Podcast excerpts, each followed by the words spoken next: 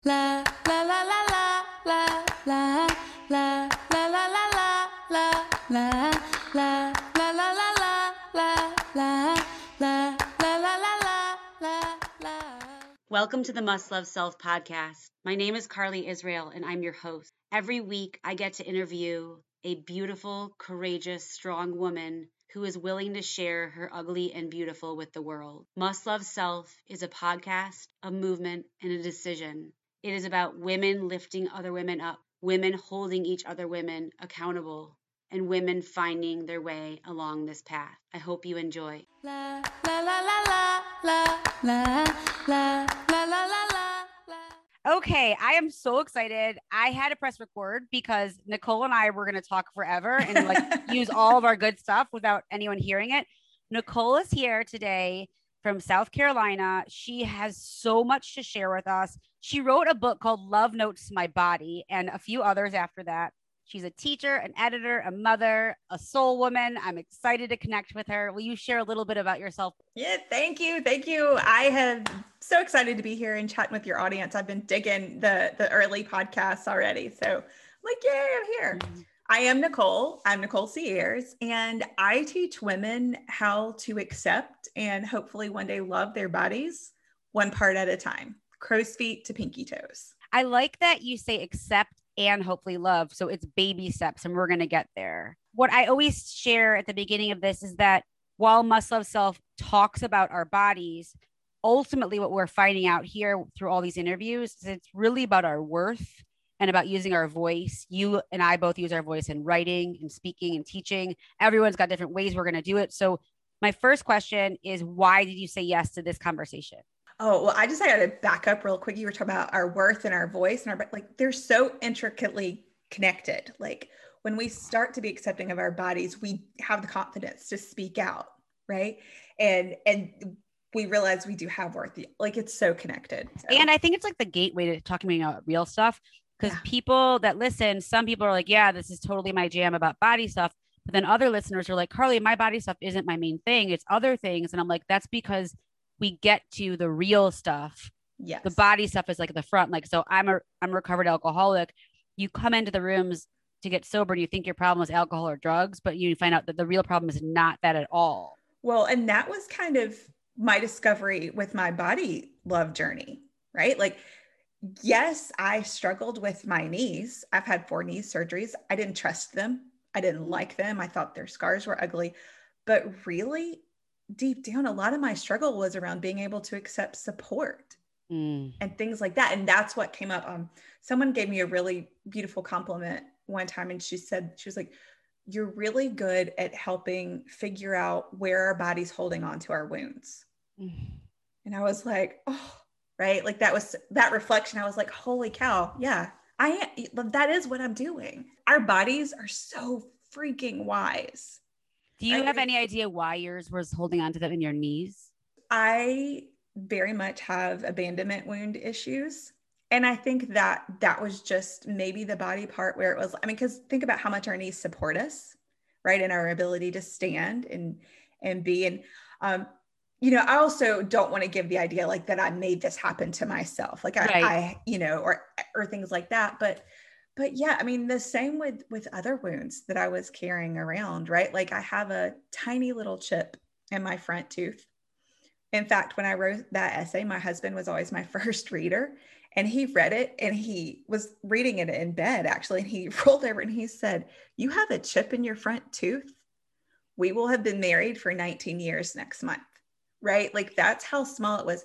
But in my mind, it had always been so gigantic. Right. And and that was so much about needing to be perfect. That was Yes. that wound of perfection. and that is what i'm finding with a lot of women is it's not even about the body stuff the body stuff is definitely one area that we're trying to do that in but it's I, I need to be the perfect mother i need to be perfect in my career i need to be perfect in my family in society as a friend all these areas and none of us can do it Right. Well, and and because of all the the trappings that come in sort of this toxic society we're living in, all we can focus on usually is that outside stuff. And also, it's a little sometimes it's easier to concentrate on my perceived chipped front tooth than it is to dig into those perfectionism issues. Asking that question, what is it really about? Right. Right. Like, because your husband couldn't tell you had it and has been closer to your mouth than I'm sure anybody on earth. and that is really not about the tooth. It's about that feeling underneath of what you think of me and what I look like and how I, all of it. Yes. We're going to get to it. What I see that you are early 40s. Yeah, I'm going to be 44 next month. Very exciting. I, I just turned 42. Did you ever care about your age and how old you are? No. Uh well, when I was younger, I actually think I did in the terms of I wanted to be older. Because I was a, I was a precocious little kid and I was really parentified at a young age. My parents divorced when I was 7 and my mom had lots of single girlfriends and I was like the little mascot. So I always like I wanted to be older. I wanted to be living my life. um, but in terms of like hitting like milestones that women typically don't know, I actually loved turning 30. I felt like, oh, this is good. And turning 40, yeah. I I call it the like giant unfettering. Yes. Like I felt like I literally kind of had felt like I'd been in this straitjacket and the locks just started popping off. And because that's when I started doing all of this healing work. I wonder what your thoughts are on why at this age, 40s or 50s, women get to this place where they're like, fuck this. I don't want to live like this anymore. I can't live like this anymore. What do you think is happening? Yeah, because it's a collective thing. It's not just a one off Right. sort of thing. I mean, part of it, you actually mentioned this in one of your podcasts, Mail. It's like we're halfway there, right? If we look at average lifespans, this is this my second half. Like I'm gonna make It it. gives as- me chills when you said that because it's true. Like on my, I have on my mantle, the trouble is you think you have time. And I know, like, I believe that. I have people all around me. Death is all around me. And so is life. And it's this constant reminder, not in a morbid way, but in a what do you want to do with the rest of your life? Do you want to spend the rest of your life being this unpleasant and unhappy about how you look and what all this crap is like? And you know, with the world around us right now, can you imagine if the majority of the white privileged women that are upset about our bodies and don't like spent half of that energy trying to help our black Americans who are being murdered for driving or walking or sleeping? I mean, that's sort of like the secret ninja work. I feel like this body liberation work is, right? Because if I quit worrying so damn much about my own body, I can quit worrying so damn much about everybody else's bodies. And I have time and energy to invest in the things that really matter to me. which we never even ask ourselves when we're so self-focused, right? And like how dare we? Like we are wasting this precious time. And so I'm so excited to get into it with you. This is not the most popular part of the interview, but I do want to get an idea where you are today and where you've been. I want you to rate yourself between 1 and 10. 1 is the worst, 10 is the best of where you are today in your own image of your body. Mm. Nine. What's the lowest it's been? Mm. I mean, like a one. When was that? Uh, when I was definitely when I was younger. Like was high in- school, like 20s? um, eighth to 10th grade was particularly brutal. Um, that was a real hard spot um, in terms of how I felt about my body. But then there have been windows between like when I had my, and that's also like when I injured my knees the first time. And I mean, there have been pockets of time after that too where it was really low. what was going on in eighth to 10th grade? so home again got pretty unstable i was so like it just didn't feel good um my mom had a boyfriend that i really disliked and he really disliked me and so all of that was tricky and that in conjunction with it was like middle school early Ugh. high school right and my body went through some pretty intense changes really quickly like i started developing in fifth grade and went through all of the you know the drama of being a 10 year old girl wearing a bra at school and like boys would literally pop my bra at Yes. Yes, all of them did. you know and and it was this whole like the whole dichotomy of i don't like you doing this this feels terrible and also i like the attention that i'm Right. getting And here's Right. the thing: we were we're on the same age, so I can tell you, I remember the cool girls that had allowed me in their group. Finally, in sixth grade, all made the decision that they're going to go get their bras. One of my best friends was like you; she was already like a size C by the time she was in fifth grade. I was flat as can be because I had an eating disorder.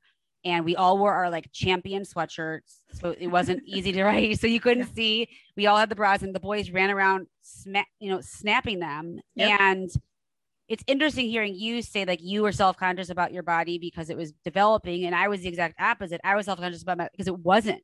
And so where are mine and my mom joking that you could turn your bra backwards and it wouldn't make a difference? Because i never was developing. I didn't know the reason why i wasn't developing was because i was removing all options from my body to do that. Right. but like just this idea of that time period was so uncomfortable and that the recess teachers they probably saw these dudes running around doing that and no one ever said like that's not acceptable Yeah. Yeah. So yucky Yeah. Yeah. It was yucky. And so, so I'd already started developing, but then in eighth grade, like I got all the curves. Mhm. And also, I, because I was really struggling with being unhappy at home and stuff, I was also like comforting myself with food. And so my weight started to increase. And like I didn't know what to do with any of my feelings and I didn't have any outlets. And so I was just so unhappy. And the expectations for the women that women in my life had for bodies will you tell me a little bit about that Yes, the two main women in my life were my mom and my grandma, and they have two very different body types. And my grandmother is someone who always had a really slender physique and ate Snickers for lunch. My mom's body is my body.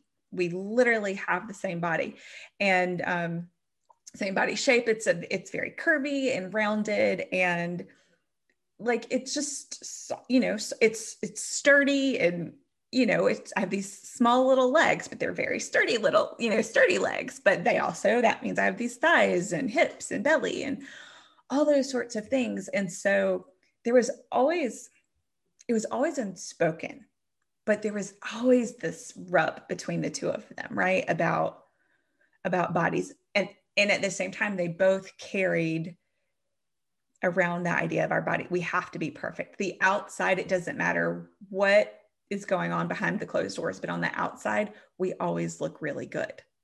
did you ever speak with your mom about what it was like for her growing up with her mom with body stuff No, no, we haven't. And we actually are estranged now. So, but when, like, I, even before I really started to heal my own body stuff, when my kids were little, like, she's always talked, like, talked about how, you know, her own body in really negative ways and out loud. And I think that the reasoning behind that was she wanted comfort and to say, no, that's not true. Right. You're, you're beautiful. which I'm actually seeing a lot of right now on social media with girls that are young teenagers with my boys in their grade like I'm disgusting, I'm so ugly and then they say it so someone can so they can all be like no, you're amazing. Exactly. That approval, looking for that approval because it's not just about looks and I wanted to ask you this before I forget because I feel like you would have something awesome to say about this.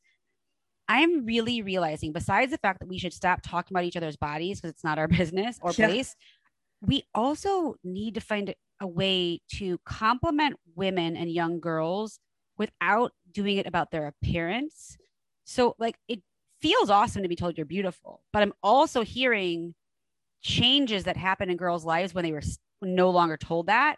And so, what is a better way to say to your friend or your daughters or somebody that you want to acknowledge them? Is it just better to talk about their character traits? Yeah, absolutely. Like, who are you as a person? Or, I mean, if you want to keep it casual, right? Because we don't always, in a moment, need to dive deep. I, I uh, like to try to ask like more like the connecting questions. So, like with my niece or with my daughters or their friends and things, instead of going, "Oh, you're so cute! I love that outfit," um, I'll be like, I really like that color. Tell me, tell me, is that your favorite color? Or, you know, things like that. Or, or I'll ask them about what they're doing. Hey, what are you up to these days? What are you So you won't even right talk now? about their looks. Not I try not to. But don't you notice it with women? Like that's one of our first things that we do when we see each other. Oh my God, you look so amazing. And like I'm getting women just to get from the place of you look so amazing and them stop going, no, I'm disgusting or I look horrible. And then I'm like, no, shut up and just say thank you. Or then say, I know, don't I? But then I'm feeling like there's like another layer of why are we always talking about how we look? I don't know if you are familiar at all with um, Jessi Kneeland. Mm-mm. She is a body image um, coach as well, and she puts out some really amazing content. And one of the things that she says is, you know, how you look is one of the least interesting things about you. It really is. Right. And so, and so I think about that, like, what can I say? And, and sometimes I do with my daughters because they do need to be told that they are beautiful, right? Of course, I still look at them and I tell them they are beautiful but I try and make sure that most of the time I'm telling them that what's beautiful about them is their heart Yes. or the work that they're doing or the effort they're putting in or this new skill that they're trying to master versus it always being about how they look. And like I'm I have a, a teenage daughter and like she, you know, buys clothes and sometimes I'm like, oh, okay, okay. You know, like, How old are your daughters? uh, 11 and 13. Yeah. So I have 11, 13, and, and almost 15. And this age is so important, especially from the women I'm speaking to about the voices they were told when they were growing up from their mothers. You know, you need to don't wear your hair back. I don't like how it makes your face look. Don't wear this. Like all these. And of course, most of the time, the parent is well meaning. They don't want them to have some sort of yuckiness in their life. But that becomes the tape in our brains of what we're allowed to do, not allowed to do, how we're, you know, approved of or not approved of. And I want to get to the place about your daughters in a minute, but I want to come back to the scale for your worth and voice. Oh, yeah. But I'm real. No, I could talk to you about this forever. Clearly, tell me what you would rate today y- your ability to know your worth, Oh, it's a 10. and was it lower in your, around that same time period? Oh, yeah. yes. See, rock for bottom. me, something I don't hear a lot of women talk about yet. Maybe I just haven't met ones that were as promiscuous as I was, but I was that time period, middle school, high school, college. I used my sexuality and my body Yep. to get my worth. It had nothing to do with my body. It had only to do with my. I felt worthy if a guy, especially an asshole, wanted me because that meant that I was hot enough to be wanted Yep. And that was really yucky. Um, and then what would you rate your ability to use your own voice to advocate for yourself? Mm, that's probably to advocate for myself. Right, because I know you. I know you do it yeah. your daughters. Oh yeah, like I'm a solid 10 for everyone else. For yeah. myself, it's still probably like a seven or eight. yeah. That's why I make the differentiation because for my kids, I can light the city on fire, and then it's where you you know, I'm noticing a lot with what us women is that we're finding out that when we use our voice, which is what I want to do, we are looked at whether it's by men or women. I see it from women too as bitchy, bossy. Who does she think she is? Right. And I don't see men being called those things when they use their voice. Right. Well, we're just, and we're not used to really direct conversation either, right? It's that whole nice girl scenario. We're expected to play nice and, and appease other people and make them comfortable. And so when you stop making people comfortable, like that's they're defensive and that's it must be you. That's the problem. And then we get uncomfortable Yeah. because it feels like we're not we're not getting the approval. We're not Yeah. okay. So I want to go back to your daughters because I find, you know, as a mother of boys, I find that this is such a wealth of information. How have you gone about parenting these two young women to in a different way or the same way or how have you been mindful about this whole worth voice body aspect? Yeah. Well, they are really different kids. Of So, course, right? Right. So uh, my approach with them is, uh, you know, tailored to them, but also in our house, like really nothing is off limits to talk Same. about. Yeah, we talk And about so- everything. Yeah. We talk about everything and it's like dinner table conversation. Wait, I have a quick question. Yeah. Have you had your girls watch Girls on HBO yet? No. So No. I made all my boys watch it because you know they have such availability to porn, and Mhm. the porn that's available obviously is demeaning, degrading, disgusting. Every single girl is like a 14 year old Asian girl with like size G boobs and like and gross. And so we talk a lot about that. And I'm like, look, I want you to see sex and sexuality and gender from this this perspective. And so girls, if you're definitely open to talking about everything, they talk about everything, Mhm. but it's this great moment in time and it's not dated because I've watched it with them. It's just such a great opportunity. I mean, like Lena Dunham like should be like the queen because she's really the one who broke that mold in our time period of like I'm not Britney Spears, I'm not Paris Hilton. This is what's beautiful and real. Yeah, cool. All right, thank you. I will I will check that out with them. Yeah, because like we made a decision a while ago. I mean, and we still of course do it with with some care, but like if uh, we're watching a family movie and there's a love scene, we're not like close your eyes Right. because we started watching the Marvel canon and um, before Captain America was going to come out because we were like, oh, woman superhero, right? And it was in one of the first I remember like there was like a sex scene and, and we were like looking at each other, my husband, and then I was like, wait a minute, why is it okay to watch all the blow them up scenes and we can't watch a scene with people making love? Right. So yeah, I mean, like there's nothing off the table. We talk about we talk about everything. And that's how I approach all this body stuff. And it's tricky, right? Because they're they've already and been inundated with so much um, from the world around them and also from my junk that I hadn't healed as they were smaller. Like I really didn't start my own journey until it like kind of kicked off in like 2016 is when like the awakening began, but it was a slowish awakening. So of course they have all their stuff. And you know, we had a conversation one day and I'll be like, how are you feeling? How's your body? How are you feeling about your body today? Right. And I know like me doing this work isn't going to protect them from having their own struggles with their bodies. My goal is just to give them an alternative voice that I I, don't that. feel like I have like like it's not going to protect them it's not going to save them they're still having to wade through all the toxic shit but also i've got my megaphone over here going it can be different so that they aren't turning 40 There's nothing wrong with you. right right they're not turning 40 before they fa- start figuring this mess out right I love that so much. Will you tell me what happened around 2016 that made you switch your path and and go to this path?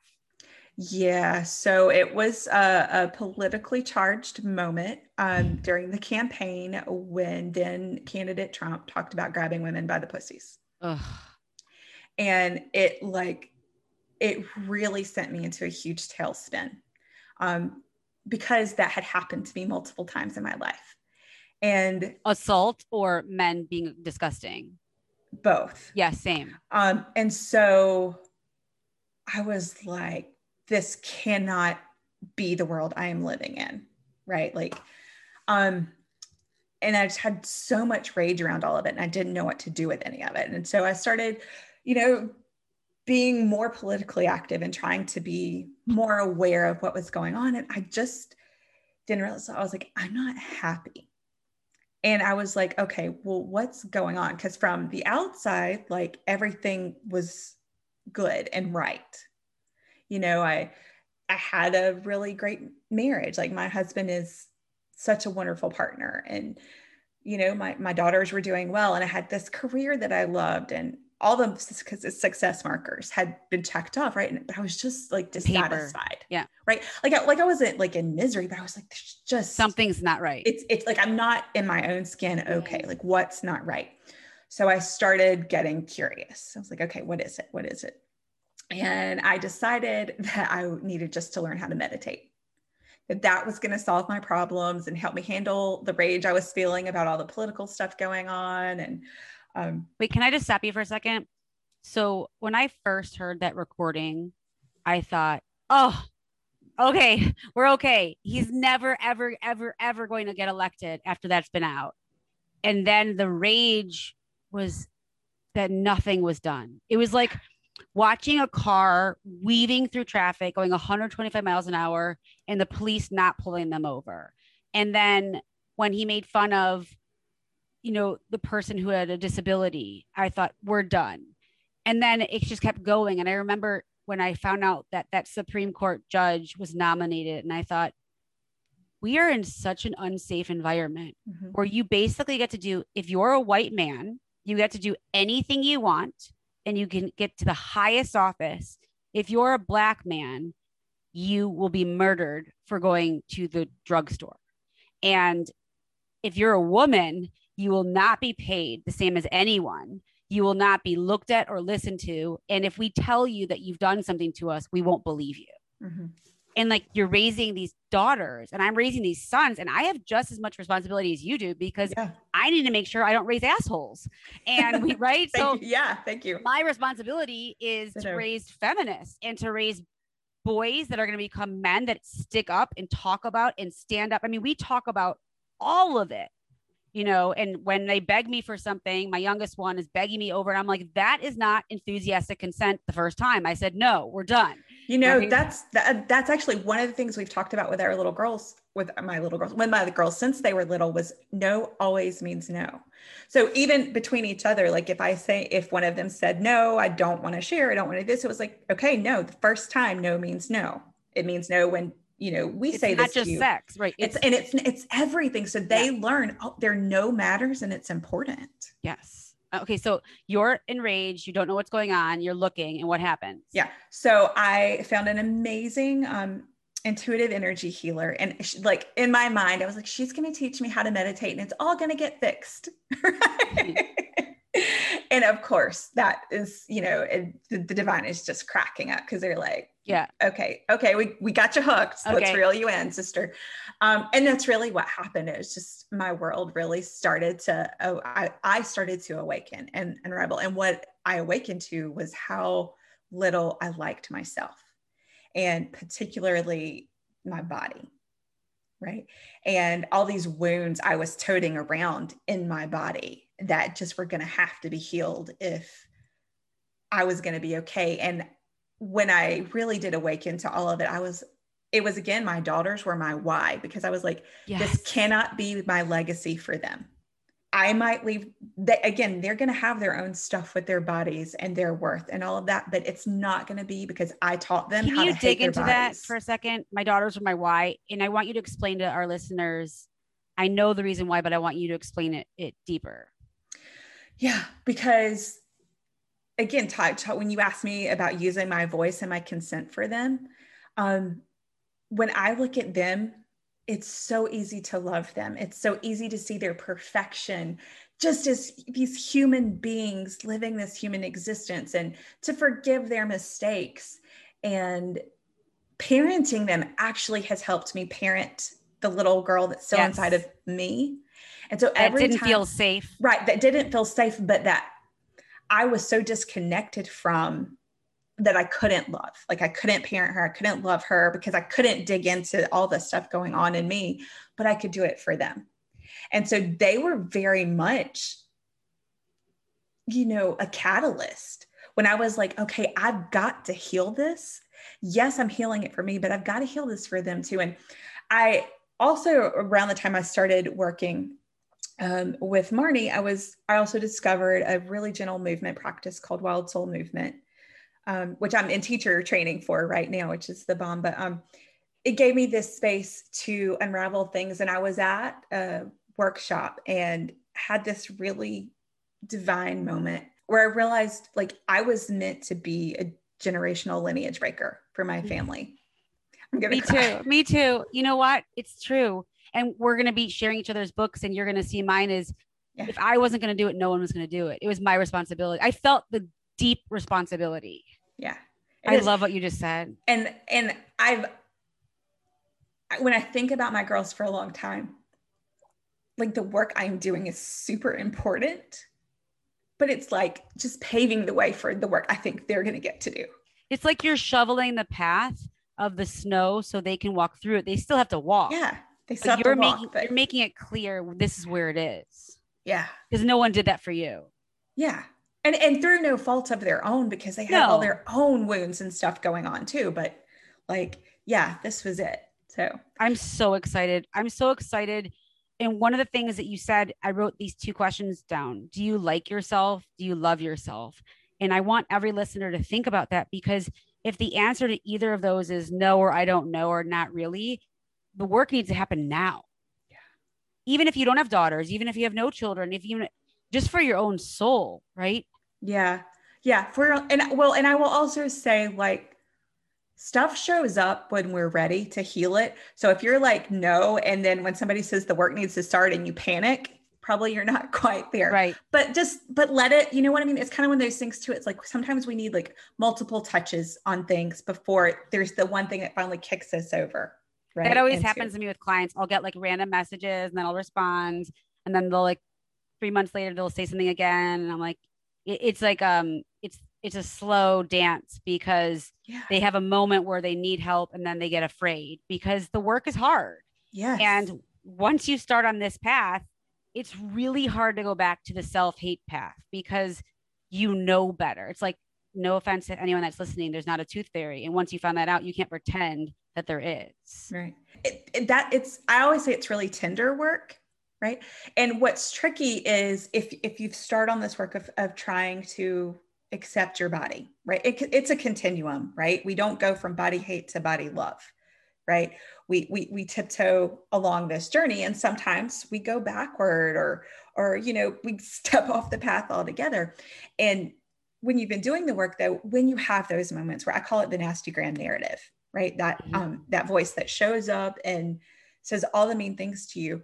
Like once you're like, oh, I'm not supposed to be talking to myself this way anymore, it can be really easy to fall into the trap of shaming yourself for shaming yourself. Oh, it's exhausting. So I just, you know, I'm always like, get, you know, give yourself grace. Give, it's okay that that voice showed up. You just have to remind her that it's not her turn anymore. I love give yourself grace. Did you bring um what quotation did you want to share with us today? Um, this is by Dr. Jaiya John.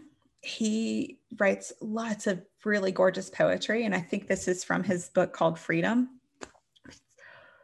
Would you like to hear an epic love story? You healing from all of it and living free.